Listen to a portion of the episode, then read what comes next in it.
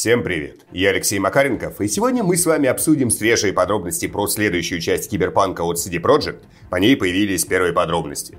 Плюс попутно разберем проблемы Unreal Engine 5, еще разберем провал одного игрового направления одной не очень игровой компании, поговорим про редактор для третьего Ведьмака, ну и околонаучная история, конечно, тоже будет. На этот раз про опасность внутри нас самих. Погнали! Первым делом рассказываю про новости, которые появились про вторую часть Киберпанка от CD Projekt. Если что, напомню, что существование игры стало известно еще в октябре прошлого года. Это вот та самая игра, которая скрывается под кодовым названием Project Orion. И тогда же, год назад, CD Projekt сообщили, что работы над вторым Киберпанком уже начаты и идут параллельно с созданием Phantom Liberty. Как бы Phantom Liberty вышла, так что теперь правильно говорить, что команда Киберпанка трудится только над второй частью игры. И теперь вот деталями об игре поделился Павел Саско, квест-директор CD Projekt. Что стало известно? На текущий момент над вторым Киберпанком трудится совсем небольшая команда разработчиков. По сути, это лиды, которые участвовали в разработке первой части. Как несложно догадаться, это значит, что игра находится на стадии раннего препродакшена. То есть обрисовываются базовые концепции, пишется сценарий, решаются ключевые технические вопросы. Но прямо сейчас команда Киберпанк 2 уже потихоньку набирает людей и из других своих подразделений, и просто новых сотрудников. Следующий важный момент касается как раз технической части. У команды много времени уходит на то, чтобы разобраться с движком. Возникает логический вопрос, а какого вообще черта? Ведь это должен быть Red Engine, который студия прекрасно знает. Но напомню, что CD Projekt теперь делает все свои новые игры на пятом Unreal. И новых Ведьмаков, и, соответственно, новый Киберпанк. Об этом они тоже объявили в прошлом году. Тогда было порядочно шума, многие сомневались в правильности этого решения, но тогда все эти вопли быстро утихли. И я сильно подозреваю, что если бы они объявили о переходе на Unreal Engine 5, скажем, пару месяцев назад, а не год назад, шуму было бы сильно больше. Потому что за 1,5 года навыходило порядочно игр на пятом Unreal, и многие из них, скажем так, были крайне плохо оптимизированы. Это на текущий момент вообще главная боль пятого Unreal. Там условно недавно вышел Robocop Rogue City. Игра отличная, но графика, будем честными, звезд с неба там не хватает. Но все владельцы, например, 1000-й серии NVIDIA-ских видеокарт прямо выли, насколько все тормозило. На 4-м Unreal при примерно таком же уровне графики, ну ждешь FPS где-нибудь хотя бы в районе 100. А тут вдруг картинка не ахти, а игра при этом выдает хорошо, если 50-60 кадров, в разрешении причем 1080, а иногда все проваливается до 30-40 кадров. И среди игроков из-за всего этого сейчас бытует мнение, что 5-й Unreal Engine кривой, косой и вообще ужас. Я специально поспрашивал знакомых разработчиков, которые плотно работают с движком, а в чем вообще дело? Выяснилось, что чисто технически никаких проблем в общем-то нет. Если сделать на 4-м и 5-м Unreal игру с одним и тем же уровнем графона, игра на 5-м даже будет пошустрее, хотя и не сильно. Но разрабы упорно гонятся за новыми технологиями, которые как раз позволяют использовать 5-й Unreal. И вот они-то зачастую очень требовательны. И что еще ужаснее, делают их часто по неопытности так, что они в игре почти незаметны. Или заметны, но не выглядят лучше, чем старые технологии. Вот наглядный пример, который мне привел Василий Скобелев. Я вам когда-то про его телеграм-канал рассказывал, там много интересного. Так вот, есть, скажем, технология Lumen. Все вы про нее знаете, потому что эпики ее очень мощно рекламировали. По факту это новый вариант реализации света. Ну, то есть такой софтверный рейтрейсинг. Прям вот настоящая трассировка лучей. И многие разработчики, естественно, начали его активно использовать. Ну, потому что на словах это же как бы очень круто. Настоящая картина света в реальном времени внутри игры. Проблема одна. Игры давно приучили нас к ненастоящему свету. Такому, знаете, постановочному и, скажем так, игровому. И из-за этого, вот с чисто художественной точки зрения, окружение с реальным светом, как бы дико это ни звучало, часто проигрывает игровому старому постановочному свету. Если просто вот врубить люмен без понимания, как с ним работать, в каких конкретно интерьерах он дает преимущество, получается часто хуже, а мощностей при этом сожрет это очень много. Но и оптимизировать, конечно, тоже еще нормально не научились. Вот получается, что зачастую игры на Unreal Engine 5, особенно на относительно старых компах, и выглядят хуже, чем на 4-м Unreal, да еще и тормозят намного сильнее. Объективности ради, выходили, конечно, игры на 5-м Unreal с хорошей оптимизацией, с нормальным уровнем FPS и при этом с хорошей графикой. Но внезапно, если посмотреть на эти игры повнимательнее, то окажется, что именно в них многие новые технологии Unreal Engine 5 вообще не использовались. Там где-то обошлись без Lumen, где-то без Nanite, где-то без Virtual Shadow Maps. Ну, как бы, зато не тормози. Так что остается открытый вопрос, а правильно ли поступили CD Projekt, отказавшись от собственного хорошо обкатанного движка, с которым они прекрасно умеют работать. В разговоре про Cyberpunk 2 разработчик вот как раз дополнительно рассказал, что многих нужных им инструментов и возможностей, которые были в их Red Engine, в Unreal 5 не хватает. И им приходится тратить время на создание вместе с командой движка из эпиков как раз вот этих дополнительных функций. Конечно, к моменту выхода игры железо у геймеров будет явно получше, чем сейчас. И с точки зрения уровня картинки и задела на будущее, 5-й Unreal, наверное, это все-таки правильный выбор. Но времени на освоение они уже потратили и еще потратят порядочно. А значит, и Ведьмаки, и второй Киберпанк выйдут позднее, чем могли бы, если бы их делали на собственном движке. И еще, кстати, неизвестно, все ли движковые проблемы удастся решить, потому что решать-то многие из них придется не CD Projekt, а Epic Games. А у них и других геймдев-партнеров хватает. И всем нужно уделить время. Тут хорошо только то, что CD Projekt для Эпиков это прям эксклюзивные партнеры, и на них времени, скорее всего, все-таки хватит. Так, что еще по второму Киберпанку? По факту им занимается новое подразделение CD Projekt, которое сидит в Бостоне. Новых сотрудников набирают там же, людей из других подразделений тоже отправляют туда. Ну и в полную силу, судя по информации из интервью уже других сотрудников CD Projekt, разработка войдет где-то к весне следующего года. Никакой официальной информации в этот момент, конечно, еще не появится, но, скорее всего, начнут просачиваться какие-то сливы. Ну и по поводу даты релиза пока можно сказать только одно. Судя по финансовым прогнозам самой CD Projekt, Cyberpunk 2 вряд ли выйдет раньше 2027 года. И почти точно заметно позже одного из запланированных Ведьмаков. Как-то так. А сейчас небольшая новость, просто на случай, если вы ее пропустили. CD Projekt официально анонсировали редактор для третьего Ведьмака. Вот так вот, через 8 лет после выхода игры у нас появится официальный инструментарий для создания сюжетных модов. Да и вообще любых как бы модов. Разумеется, по Ведьмаку их и так было немало, плюс уже несколько лет существует фанатский редактор, с которым, насколько знаю, порядочно технических проблем, но как бы в любом случае, официальный инструментарий для игры — это очень и очень круто. Популярность третьего Ведьмака до сих пор такая, что очевидно, что многие мододелы начнут делать по нему различные сюжетные дополнения. Там, глядишь, и первый и второй Ведьмак на рельс третьего перенесут, и что-нибудь из сюжета книг Сапковского адаптируют, да в целом много чего можно придумать, когда есть нормальный редактор. Выпустят его в следующем году, работать будет, как несложно догадаться, только на ПК, ну и, думаю, еще до выхода CD Projekt поделится разными подробностями про него. Тогда и обсудим более прицельно. А сейчас небольшая полезная рекламная интеграция. В ноябре в самых разных игровых сервисах проходит множество распродаж. 21 числа, например, стартует очередная большая распродажа в Steam. Под традиционным кодовым названием «Бережем кошелек и стараемся покупать только то, во что планируем играть». Но, разумеется, и вне распродаж скидок на игры хватает. В том же Steam сейчас с очень хорошими скидками можно взять чудесную Satisfactory от Coffee Stain. На 20% дешевле продаются Turbo Overkill и Remnant 2. Crusader Kings 3 вообще за полцены отдают. На других площадках интересных предложений тоже хватает. Ну или просто вот свежая личная рекомендация. Те, кто подписан на мой Telegram, знают, что я недавно прошел Robocop Rogue City. И вот Eon вышло не хуже, чем с Терминатором. Очень прям бережное отношение ко вселенной. Технически игра, да, не AAA, но как же там хорошо проработаны всевозможные сюжетные детали. Это вот тот случай, когда хочется посоветовать взять игру за full прайс, чтобы поддержать крутых разработчиков. Так вот, в фокусе внимания сегодня МТС оплата, через которую можно пополнять практически все игровые сервисы. И Steam, и EA Play, и магазины PlayStation, и Xbox, и шоп Nintendo, и зарубежные аккаунты Battle.net. Можно пополнять кошельки в конкретных играх, скажем, в PUBG, Fortnite и Minecraft. Плюс доступна оплата подписочных неигровых сервисов.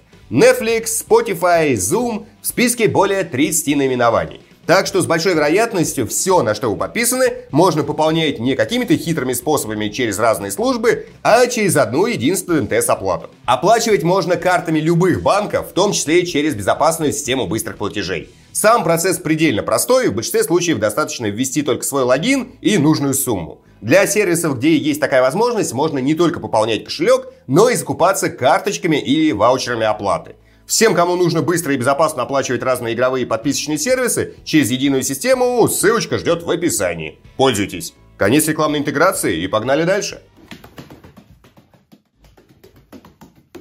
Не так давно мы с вами обсуждали, кто из IT-гигантов мог бы взять и резко стать крупным игровым разработчиком и издателем. Вдобавок к тем, естественно, кто уже существует. Говорили мы об этом на фоне слухов, что Disney может и даже вроде бы уже хочет купить какого-нибудь крупного игрового издателя. Скажем, Electronic Arts. Но это были такие, во многом схоластические рассуждения. Вот если б есть абдакабы, в роту росли грибы, то был бы не рот, а паблишинг урод. А можно ведь не мечтать, а прицельно посмотреть, а какая судьба ждет вот те компании, которые в целом играми не занимаются, но все равно лезут в этот бизнес. И да, вы, естественно, можете запросто сказать, что многие современные игровые гиганты когда-то тоже вообще про игры не задумывались, а потом влезли в это дело и теперь там лидируют. Все это так, но, во-первых, многие из этих компаний влезли в геймдев давным-давно, когда других суперлидеров было еще очень и очень мало, и конкуренция была не такой высокой. А во-вторых, происходило это во времена, когда освоить создание и издание игр было намного проще. Потому что и разработка была дешевле, и не настолько комплексно завороченная она была. А вот если взглянуть на тех, кто решил наскочить на большой геймдев и паблишинг либо позже, либо просто не имея особого представления, что и как тут надо делать, вот у них все совсем не так радужно. Примеры прям на поверхности. Disney в геймдев когда-то давно влезали, но так и не справились. Amazon активно штурмует игры вот прямо сейчас, но ничего суперуспешного тоже пока не сделали. Google с его мощностями потыкались в облачные игровые технологии и благополучно все это дело закрыли. Но при этом сейчас даже онлайн-кинотеатры пытаются окучивать вот все эти игровые грядки, потому что в их представлении есть игры, это огромный бизнес, а у нас как бы есть много денег, а давайте мы вольем туда много денег и 100% там заработаем. Про Netflix Games, думаю, вы все прекрасно помните. У них игры входят в стандартные подписки, делают эти игры либо партнеры Netflix, либо их собственные внутренние студии. И да, вы сейчас вообще ни разу не ослышались, Netflix выступает не только как издатель. Они, как и другие игровые гиганты, тоже скупают геймдев-студии. Акцент в основном, правда, у них на мобильных играх, и студии они покупают небольшие. В этом году, например, Netflix планировала выпустить около 40 игр, из которых где-то 1,5 десятка разрабатывались именно своими силами. В график они пока не уложились, но все равно вот можно понять как бы масштаб бедствия. Так вот, Netflix Games запустились 2 года назад. В рекламу, в покупку студии, в договоренности с другими компаниями об эксклюзивной разработке игр было вложено очень много сил и денег. И возникает логичный вопрос, а каков эффект? Вот сколько людей реально играет в Netflix-овские игры? Какой это процент от общей аудитории сервиса? Может быть, скажем, там 30% от всех, кто подписан на Netflix, регулярно в эти игры заходит. Тогда это точно успех. А может быть не 30%, а всего 5%. Тогда это грустно, это ниже прогноза многих аналитиков, которые говорили, что там за 2-3 года, если все сделать правильно, Netflix может подсадить на свои игры где-то 15-20% аудитории. Да и сами Netflix перед запуском в интервью несколько раз говорили, что им бы хотелось, чтобы ежедневная аудитория их игр в ближайшие годы достигла нескольких десятков миллионов игроков. И тут важно пояснить, всего у Netflix около 250 миллионов подписчиков. Давайте возьмем как бы по минимуму. Допустим, десятки миллионов, про которые они говорили, это 20 миллионов. Потому что если меньше, то это уже десяток, а не десятки. Ну, то есть, по ожиданиям Netflix, ежедневно игроков должно быть около 10% от общей массы. А теперь давайте посмотрим на реальность. Аналитическая компания Eptopia постоянно мониторит число геймеров в играх Netflix. И вот как выглядит ситуация с момента запуска. Число игр, добавленных в Netflix Games, постоянно растет. Хотя бы раз в месяц обязательно выходит хоть один новый проект. А вот число ежедневных пользователей на протяжении этого года один раз перевалило за 2,2 миллиона в сутки, а в основном держалось на уровне 1,5 миллиона. Звучит в целом вроде бы достаточно солидно, потому что 1,5 миллиона, ну это как бы довольно большое число само по себе. Вот только речь о мобильных играх, там немного другие числа работают. И по сути игры Netflix не собирают в день даже 1% от общей аудитории сервиса. И да, мы не знаем суммарную месячную аудиторию, может быть аудитория постоянно каждый день ротируется и все не так уж и плохо. Но, во-первых, это все равно ниже ожидаемого результата самих Netflix, а во-вторых, уже сейчас понятна основная ошибка, которую Netflix допустила. Они изначально сделали акцент именно на игры, разработанные для смартфонов. Многие из них сделаны под вертикальное положение экрана. Более того, там самые популярные игры именно вертикальные. При этом сильно больше половины подписчиков Netflix смотрят этот Netflix на телевизорах. И да, на телеках как бы тоже можно запускать мобильные Netflix-овские игры. Вот только захотите ли вы играть на телевизоре в мобильную игру, изначально созданную под вертикальное положение экрана и под сенсорное управление? Вот и основная масса людей, похоже, тоже этого не хочет делать. Сейчас Netflix уже опомнились и начали заказывать разработку проектов, рассчитанных, во-первых, под горизонтальный экран, а во-вторых, под возможность нормально управлять с пульта телевизоров. Посмотрим, через годик-другой поможет это или нет, но пока аналитики массово говорят, что Netflix в ближайшие несколько лет разочаруется в создании игр и похоронит это свое направление. Мне кажется, что вот сильно доверять аналитикам тут не стоит, потому что мы, например, вообще не знаем, а сколько Netflix зарабатывает на своих играх. Во многих из них есть монетизация, возможно, по деньгам там все неплохо. Так что ориентироваться как бы только на объем аудитории — это странно. А может быть, все наоборот, еще хуже, чем кажется. Такие дела. А сейчас небольшая традиционная околонаучная история. И на этот раз про опасность внутри нас. Речь про токсоплазму и, естественно, про токсоплазмоз, который она вызывает. Думаю, большинство из вас в курсе, что это за эпидемия такая, но поясню для тех, кто не знает. Токсоплазмы — это такие одноклеточные паразиты. Сейчас их чаще всего относят к протистам, то есть это как бы не животные, не растения и не грибы. Ну и не бактерии, соответственно, потому что токсоплазмы — эукариоты. Токсоплазмы паразитируют внутри клеток теплокровных животных. Половая часть их жизненного цикла проходит только внутри кошек, а вот бесполая — внутри любых живых организмов, где есть подходящая температура. А это и птицы, и все млекопитающие, ну и, естественно, человек тоже. В целом, чаще всего заражение протекает почти без всяких симптомов. Но токсоплазма при этом внутри нас поселяется и в нервной ткани, и в лимфатической, и в мышечной, да, собственно, почти везде. Но в некоторых случаях симптоматика может быть прям очень яркой, от мощнейших невритов, приводящих, там, скажем, к слепоте, до миокардитов с сильным поражением сердца. И самое неприятное, что совершенно непредсказуемо, у кого токсоплазмоз будет протекать бессимптомно, а у кого случится яростный трындец. С учетом, что по некоторым подсчетам токсоплазмой заражено более половины человечества, это как-то совсем грустно. А заразиться действительно очень просто. Там кошечку погладил, песики погладил, птичку дикую подержал в руках, потом руки не помыл, сунул в рот, ну и привет, приехали. Что еще печальнее, есть очень много исследований, из которых следует, что даже если никаких ярких проявлений токсоплазмоза нет, то есть неочевидная симптоматика и скрытые последствия. Те, которые раньше с токсоплазмой вообще никак не связывали.